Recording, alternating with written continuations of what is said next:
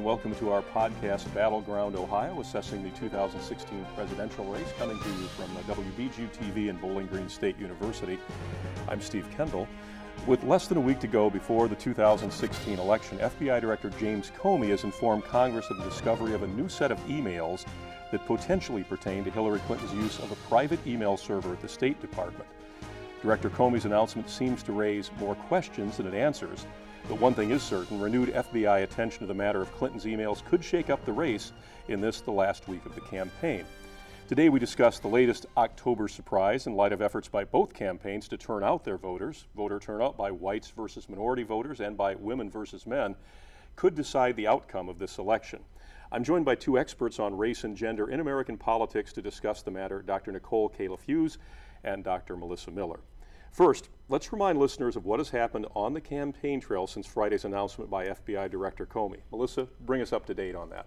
So last Thursday, exactly 12 days before the election, FBI Director Comey was briefed by a team of investigators who were working on the Anthony Weiner case. Anthony Weiner is the disgraced former congressman accused of sexting with an underage girl, and he happens to be married to a top aide to Clinton, Huma Abedin. What happened is that this team of investigators um, was looking into a computer that was used by the Weiners. They were searching it in the Anthony Weiner case, and they came across emails that might be related to the FBI's prior closed inquiry into Clinton's use of a private email server when she was Secretary of State. One day later, that means 11 days before the election, Comey sent a letter to key congressional committee chairs informing them that the FBI had found these emails and they, that they appeared to be what he called pertinent to the prior investigation. He added that the FBI would not be able yet to assess whether or not the the emails were significant. So he was basically saying the emails exist, we don't know whether or not they're significant, but we have them and we're going to look into them. Well, as you can imagine, Clinton, and the Democrats, are just furious about that. They're calling Comey's statement reckless. They're saying it violated FBI policy of not releasing any information that could affect an election's outcome within 60 days. And then Senate Minority Leader a day later, um, Harry Reid, he went even further. He accused Comey of violating the Hatch Act, which bans partisan politicking by government employees. And then, as of this morning, and we're taping this exactly one week before the election, the Clinton campaign is accusing Comey of using a blatant double standard, and they're pointing to Comey's unwillingness to comment on potential ties between the Trump campaign and Russia. Um, the Clinton camp is saying that Director Comey is withholding evidence of Russian support for Donald Trump. Okay. So they're upset, and meanwhile, the Trump campaign is absolutely elated, as you can imagine, because prior to the announcement, the polls were narrowing. Um, but Trump nevertheless had this really steep uphill climb to get to 270 electoral college votes. So on the stump, he's been trying to capitalize on Comey's announcement, calling um, this renewed inquiry bigger than Watergate. Uh, which is mm. a stretch given that nobody actually knows, knows. what's in the emails. But mm-hmm. of course, naturally, he's going to try to capitalize on this. Sure. Now, when you mention that, I mean, the announcement appears that it possibly could change the outcome of the race. But given that we don't know the depth or the content of any of these emails, how do we look at it influencing the way voters might think about it since there's not, not a lot of information out there? Well, the Clinton campaign hopes that voters have already made up their minds. Mm-hmm. And in fact, this is what Clinton herself said in Kent, Ohio, at a rally last night. And I think there are two things that could happen. The first way the election could be influenced is that wavering voters in the middle who might otherwise have opted for Clinton because they didn't really like Trump, they might now vote for Trump instead hmm. because they were they weren't really strongly in her camp. So that's a possibility. The second possibility is that voters in the middle who are loosely aligned to Clinton were planning on voting for her but weren't very excited will now stay home and so turnout could be affected. Mm-hmm. I think I'm going to agree. I think with some of that, I think um, it's possible that people are going to just be turned off and stay home. I think for the most part, it seems, and I could be totally off base, but that a lot of people have already made up their mind about how they feel about the email, regardless of whether it was the email that happened earlier this year or this new discovery. And I think unless something comes out, which it could, in the next seven days about what's in there, who the email is to, who it's from, what the content is, I think a lot of people are um, have already made up their mind whether they think the email is is something that's you know a negative to Hillary Clinton or if they're just kind of done. And I think what Nikki's saying is sort of like what Bernie Sanders said way back in the primaries that um, voters are sick and tired of your hear- of hearing about your blankety blank emails, right? and um, you know, if she's lucky, that is still the case. Mm-hmm. Right. And I guess the other thing is, is it possible to go more than a few months without hearing about Anthony Weiner? That's the other question that comes up. Oh. It, it is, he is what he is, I guess. But, and uh, anytime yeah. Clinton's name is used Mm-hmm. in the same sentence or the same Right. news story with Anthony Weiner, it is not a good news day Mm. for the Clinton campaign. Right. Yeah, he just seems to turn up on a regular basis. Right. He's just an active kind of guy. Uh, now, one week out, what do the current polls tell us about each party standing among the key segments of the electorate? How clear are the patterns of support that we've seen and are seeing? Well, I think um, if you look at kind of the polls just starting from after the announcement about the email, Clinton hangs on to a slight lead still. Um, we could see this change as more and more polls come out, but right, as Melissa said, this just broke on Thursday and Friday, so we don't have a huge amount of polling data to actually look at. If you look at how minority groups, right, African Americans or Latinos feel, um, there's a pretty significant um, favoring of Clinton there. And a lot of this you can find if you if you look just purely at, at party ID. If you look at African Americans, um, the majority, overwhelming majority of African Americans tend to identify as Democrats or Democratic leaning, with about 80% of African Americans identifying as Democrat, 11% identifying or leaning to Republican, um, but voting much more heavily Democrat. So you typically see about 90% or higher when it comes to African Americans voting for Democratic candidates. If you look at Latinos, their partisan identification isn't nearly as locked in. Um, you have about 64% of, of Latinos identifying or leaning Democrat, far lower than African Americans, and about 24% identifying as Republican, and the rest registering as independent. And the number of Latinos registering as independents has actually grown. And it means that a lot of politicians and a lot of scholars think that the group is kind of the sleeping giant of politics. That if you can wake up the group, if you can mobilize the group, you can really significantly affect, um, affect an election. And we know also that Latinos are not really a monolithic voting bloc by any stretch of the imagination. And so if Republicans can actually capitalize on that, the idea is that you can get Latinos turning out for Republican candidates. That hasn't really happened much, um, much this election. Latinos are, are overwhelmingly in favor in favor of Clinton. Um, Clinton holds about a three to one lead over over Trump among Latinos.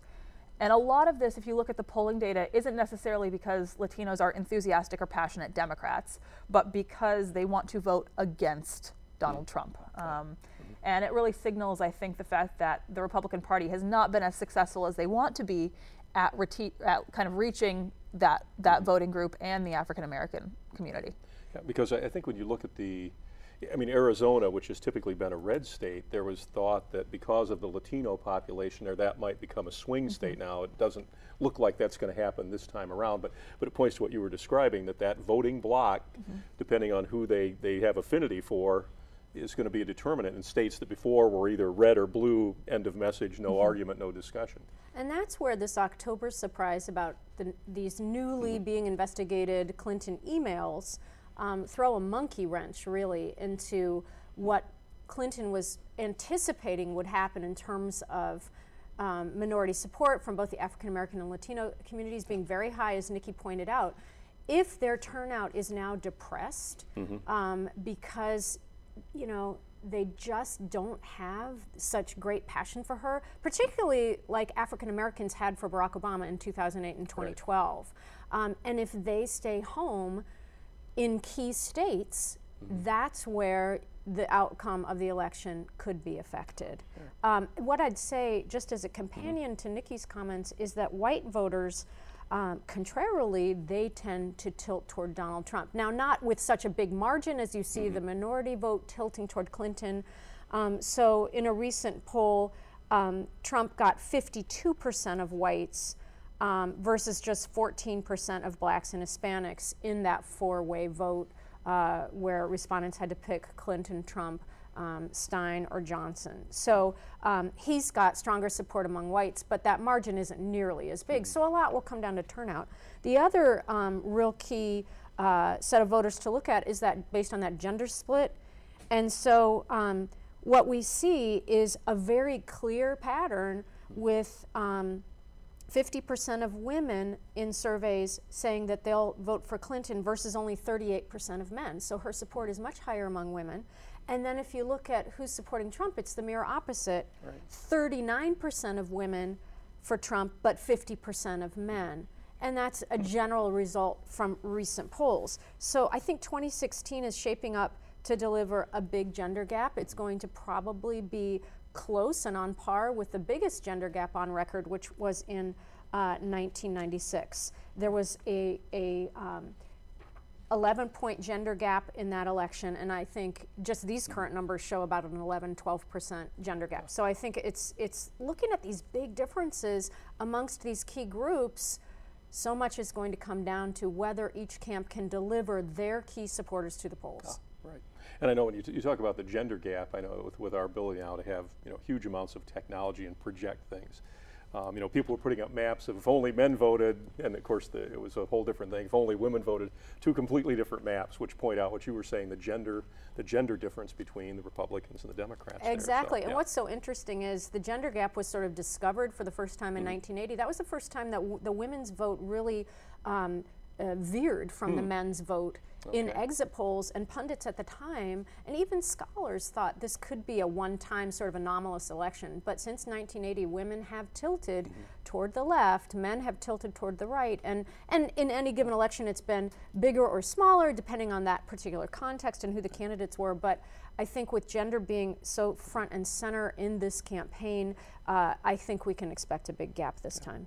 Now, if, if we talk about uh, gender and race, um, obviously looks like they're going to play a big part in this election.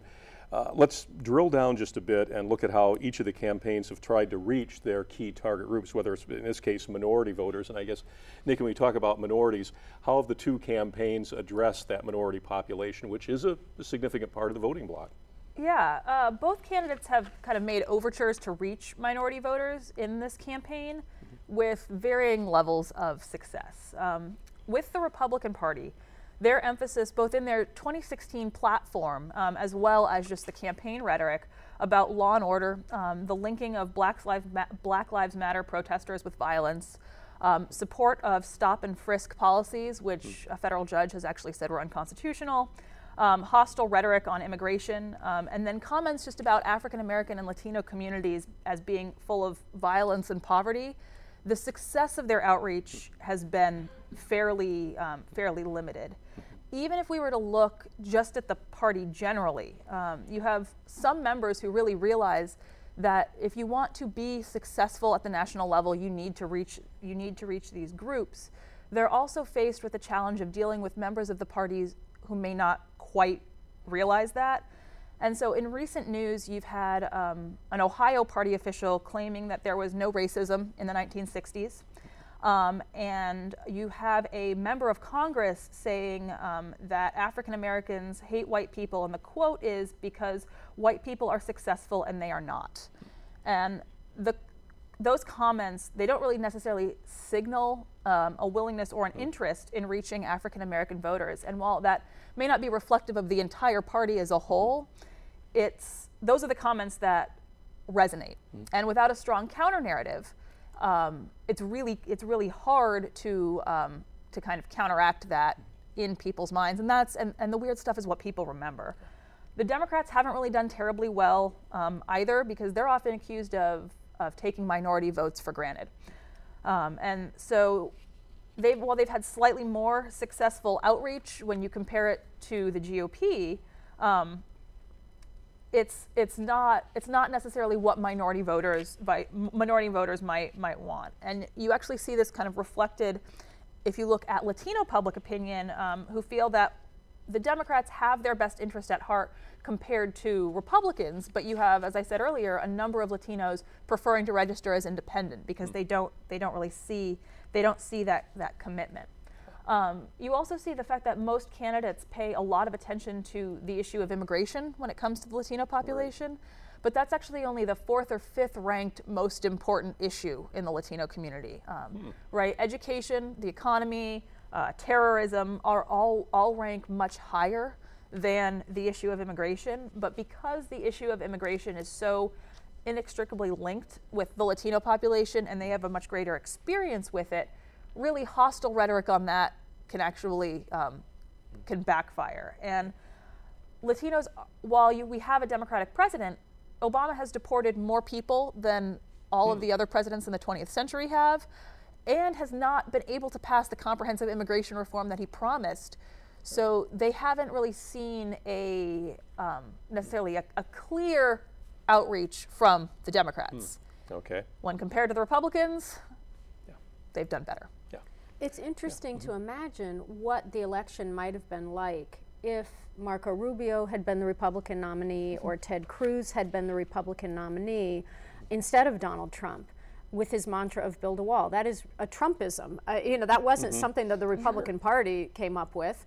Um, and, you know, none of the other Republicans running were going to run on a build the wall kind of platform. So it's really mm-hmm. interesting to think how it may have been different. The other thing I'll say is that. Um, as Nikki noted, there are many Republicans who realize these are areas that the party needs to grow in if it wants right. to remain competitive at the national level. And in fact, after the uh, loss in 2012, a race that Mitt Romney, they Republicans felt he should have been able to win. Mm-hmm. They did a detailed. Um, growth and opportunity project really uh, was called an autopsy really of why they lost and one of the key findings and recommendations was that the party had to do better amongst african americans latinos young people and women mm-hmm. and you know i think there are many probably those especially involved with writing that autopsy report who are just feeling like any progress that they'd made is is mm-hmm. unfortunately being undone by the kinds of things even if they're they are the stray republican as nikki says that's what gets the news coverage that's what people remember and that's what resonates in minority communities and even if you look at the actual 2016 republican party platform that they just approved the recommendations that that GOP autopsy made did not factor their way into that that platform. Mm-hmm. Um, you still see the platform saying we support the construction of a wall. Um, oh. And so it doesn't necessarily sound that the recommendations that the party made were really incorporated into this this platform. Right, and that's you know because the, at these conventions, the nominee of the party has you know un, excessive influence has mm-hmm. and has disproportionate, I should say, mm-hmm. right. in both mm-hmm. parties. Mm-hmm. Whoever that nominee is is sure. going to get to have more. Um, input into the platform. But again, that's just then handing the Democrats an argument right, that can be used amongst minority voters to say, look what's in their platform. And, and so you know, I think that the GOP, regardless of the outcome, in, in what is still a close race, and it's mm-hmm. been a mm-hmm. tightening race and may even tighten further with the uh, latest October surprise and the FBI's announcement. So, um, regardless of who wins, I think the GOP will be continuing to examine how to do better amongst right. uh, African Americans and Latinos and women as well. Mm-hmm. Well, it sounds like both parties, of course, need to rethink their their processes when it comes to Latinos and, yes. and yeah, and African Americans. Um, you know, we, we mentioned it earlier. Besides the the ethnicity questions that come up, gender, and we mentioned this before, the, the, the difference between men and women voters. Um, how have the two campaigns looked at men and women voters and their outreach or their approaches to both of those groups? Well, from the very beginning of the 2016 race, Clinton has really been stressing the historic nature of her candidacy. She is the first woman to get the nomination of a major, major party. That is, is truly historic. Um, and and what's interesting is that early on in the campaign, um, her age, she's she and mm-hmm. Trump both are relatively old right. um, uh, relative to others who've run before them. She addressed the issue of her age by cleverly pointing out that she would be the youngest woman president in history. So it was almost, particularly at the beginning, like she was looking for opportunities to remind voters mm-hmm. that this was an historic run. And, and on the campaign trail, throughout the campaign, she's really stressed um, her mother's life story. Her mother was abandoned as a teenager and worked as a maid. Um, so, you know, Clinton had a single mother. Um, she's also frequently addressed the fact that she's a grandmother. She's talked about being a grandmother. And she's made frequent mention of the issues of equal pay and women's reproductive rights at nearly every campaign stop.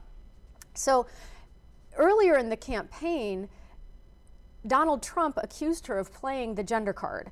And Clinton very gamely responded, "Deal me in," to, yeah. to huge, you know, mm-hmm. uh, cheers yeah. from her Response, adoring sure. supporters, right? Mm-hmm. Um, so I think she was, you know, just she's not afraid to to um, be running this time as a woman, and this is the exact opposite of how she ran in 2008. Hmm. In 2008, she really downplayed her gender. She was advised by her team, uh, notably by her pollster, Mark Penn, to steer clear of of playing up her gender, oh, of reminding really? voters that she was a woman, and they advised Clinton in 2008 to emphasize her toughness and strength. At that time, the belief was that she had to prove herself ready to be commander in chief. And if you're talking about the fact that you know you're a woman, um, that that would cue voters to think about your gender, and then they would you know th- mm-hmm. those stereotypic questions would be raised about whether she was fit to be commander in chief. So now it's it's widely viewed as a huge mistake, a big missed opportunity in 2008 that she um, took that route. Um, and so it's kind of little wonder that she's playing up and making numerous overt appeals to the women's vote, talking about mm-hmm. not just the issues, but her experience working on behalf of women and children. She's aired a lot of commercials that feature Donald Trump, in his own words, denigrating women. Which brings me to Trump. Mm-hmm. His appeal to women is problematic for several reasons. Um, he's repeatedly pointed out that he's promoted w- women within the Trump organization to positions of leadership and power. He's relied on his daughter Ivanka to be his chief surrogate on the issue, and she's been touting his support for childcare, paid family leave, and equal pay. So she's been making the policy argument for him. And while her work as a surrogate has been praised, and in fact, Donald Trump's children are thought to be effective surrogates, mm-hmm uh, for him. There have been numerous examples on the campaign trail of Trump himself undermining the work what? that his daughter Ivanka is trying to do to appeal to women. Um, so, and it kind of goes way back. So, early on in the primary stage, he remarked about Carly Fiorina, his GOP opponent. He told voters to look at her face, he said. Would anybody vote for that face? Right. Uh, to which Carly Fiorina had one of the best political, you know, comeback mm-hmm. lines um, I think, ever. He's repeatedly gotten into high profile scrapes with a very prominent um, Fox News anchor, Megyn mm Kelly. Right. Mm-hmm. Um, and he, she was the first, she posed the first debate question to Trump. It was a tough question about his treatment of women. Um, and he said in an interview subsequently he had no respect for her and uh, made reference to blood coming out of her wherever, yeah, right. which most women could figure out what he meant there. Um, most men could too. Yeah, men too. In yeah. early October, of course, the Access Hollywood tape was released, hmm. um, and that was, of course, this disturbing video showing Trump, who appeared to be bragging about his um, ability to grope women without their consent due to his celebrity. So then we had 11 women come forward. I could go on. It's just been problematic in so many ways. Right. Now, that does not mean that there aren't women in the electorate who are big Trump supporters. Right. There are. Mm-hmm. Amidst that real core of his support are women who really have no problem uh, with with the Access Hollywood video, with what he said about Megyn Kelly, um, with the women who've come forward. They are really in his camp mm-hmm. uh, for a whole host of reasons. Um, and and so those, those women voters will stay with him. The problem is these undecided women in the middle, these who really are uncomfortable with what they've heard about Trump, and will they go to Clinton? Well, maybe not with the latest emails. Might they now stay home? So I think women in the middle are a key vote hmm. to look at on election night and to see where they fall or if they just stay home. Right. Now, which, which brings us to that, that, that point of discussion where we look at that. Um, turnout, whether it's any particular group in the electorate. Uh, it played a role in 2008, may have been driven up because that was the uh, possibility of electing a first African American president. Uh, do we think the same thing could happen in 2016? You mentioned, you know, woman on the ballot, first time a major party has nominated a, a woman to be president. Um, that given, we've been talking about that. Uh, but uh, what about the October surprise, those that email announcement by the FBI director? We think that will suppress that reaction, this turnout that we thought might be driven by the first woman nominee to be president? So there's a lot of different factors that go into whether someone actually goes to the polls and casts a vote or does it by mail. Um, and if we compare this election to the role of turnout in 2008 and 2012, 2008 saw an historic election, right, with the possibility to elect the first African American president. Overall, what's really interesting is that voter turnout was pretty close to the same as it was in 2004. What set 2008 apart was the fact that it was the most diverse in U.S. history. And in 2008, you saw young African Americans voting at greater proportion than you did white voters for the first time. Um, and that's something that I think really sets 2008 apart from any other election. You saw similar, um, not as extreme, but similar effects in 2012 with the non white share of the electorate increasing again, um, and African American turnout, the proportion of turnout exceeding that of whites again. Um, 2012 actually saw a decline in non Hispanic white voters, and that was mostly due to young people abstaining. So, the effect of actually Mm. young people Okay. staying home. And part of Obama's lower vote margin in 2012 when compared to 2008 was because the mass mobilization that you saw in 2008 of young voters didn't happen as much in, in 2012. 2016, um, if everything goes as, as we think it will, is kind of poised to be the most diverse electorate in, in US history if we look, um, we know right African Americans are turning out in large in large numbers based on their share of the population. Latino turnout hasn't quite fared as well. Um, Okay. If you look at like the midterms in 2014, midterms have lower turnout based on right in Mhm. general, but. Um, 2014 actually saw record low levels of Latino turnout. Um, and some of this has to do with the Latino population itself.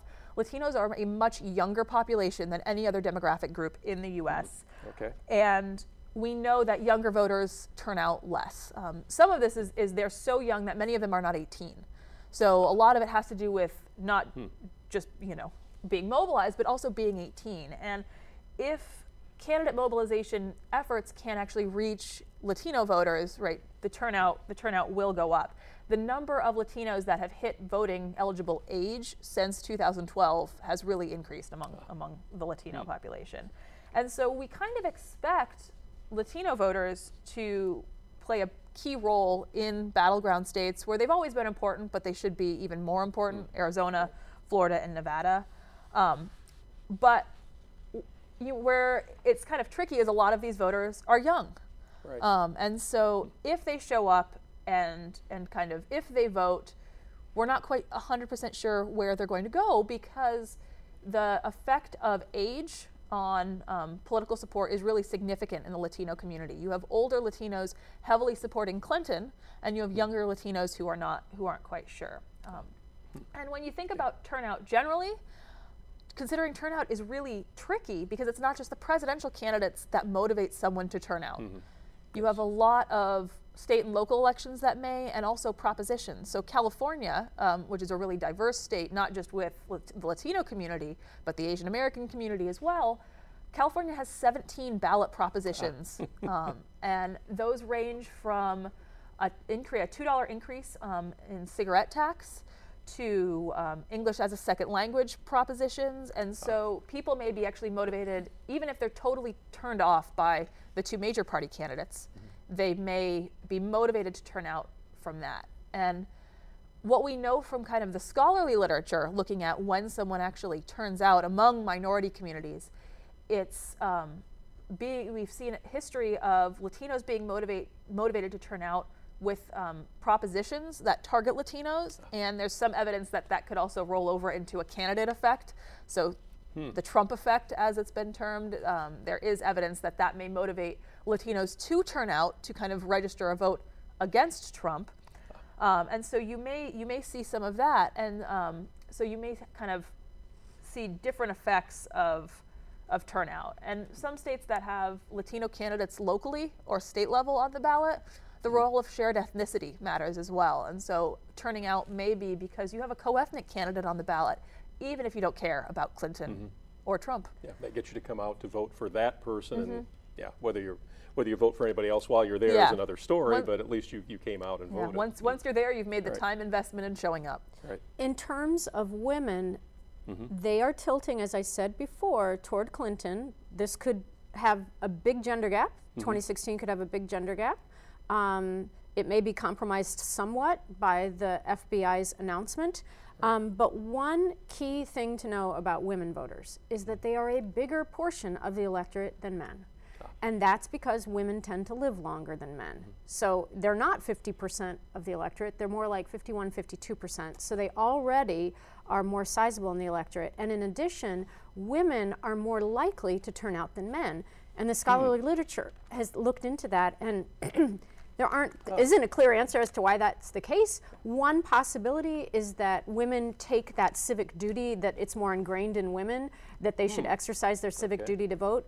Um, but what that means is women have a real opportunity to have a sizable influence, particularly because their interests and their vote preferences diverge a bit from men. So, in terms of Clinton, um, that advantage she has in the polls among women, if they turn out in sizable numbers, could help a lot. The big question mark, of course, is turnout amongst all of these groups because this is an election with monkey wrenches every week or two thrown into the mix, and I think that's that leads to some unpredictability here. But I would look on election night at simply um, who's turning out in which states. And um, so when you see those exit polls, look at what percentage in a state like Florida of the exit mm-hmm. poll results was comprised by Latinos. What was the percentage of whites? In Ohio, look at what was the percentage of women versus men. What was the percentage of whites versus African Americans? And that will give you some purchase on what the shape of the electorate ultimately is when all is said and done, and a lot will just come down to who turns up at the polls. And, and we'll see some of those states on the East Coast early, obviously, and we'll get an idea of a trend. Well, we'll uh, we'll see. We'll get together again next week, take a look and see what actually did happen in this incredibly different election year than we've ever had in terms of presidential politics, and we'll get back together. Uh, uh, Nicole Kalaf Hughes and Melissa Miller, thank you so much, and we'll join you again next time on our Battleground Ohio podcast assessing the 2016 presidential election. Next week, we'll see where we stand at that point. Thanks a lot.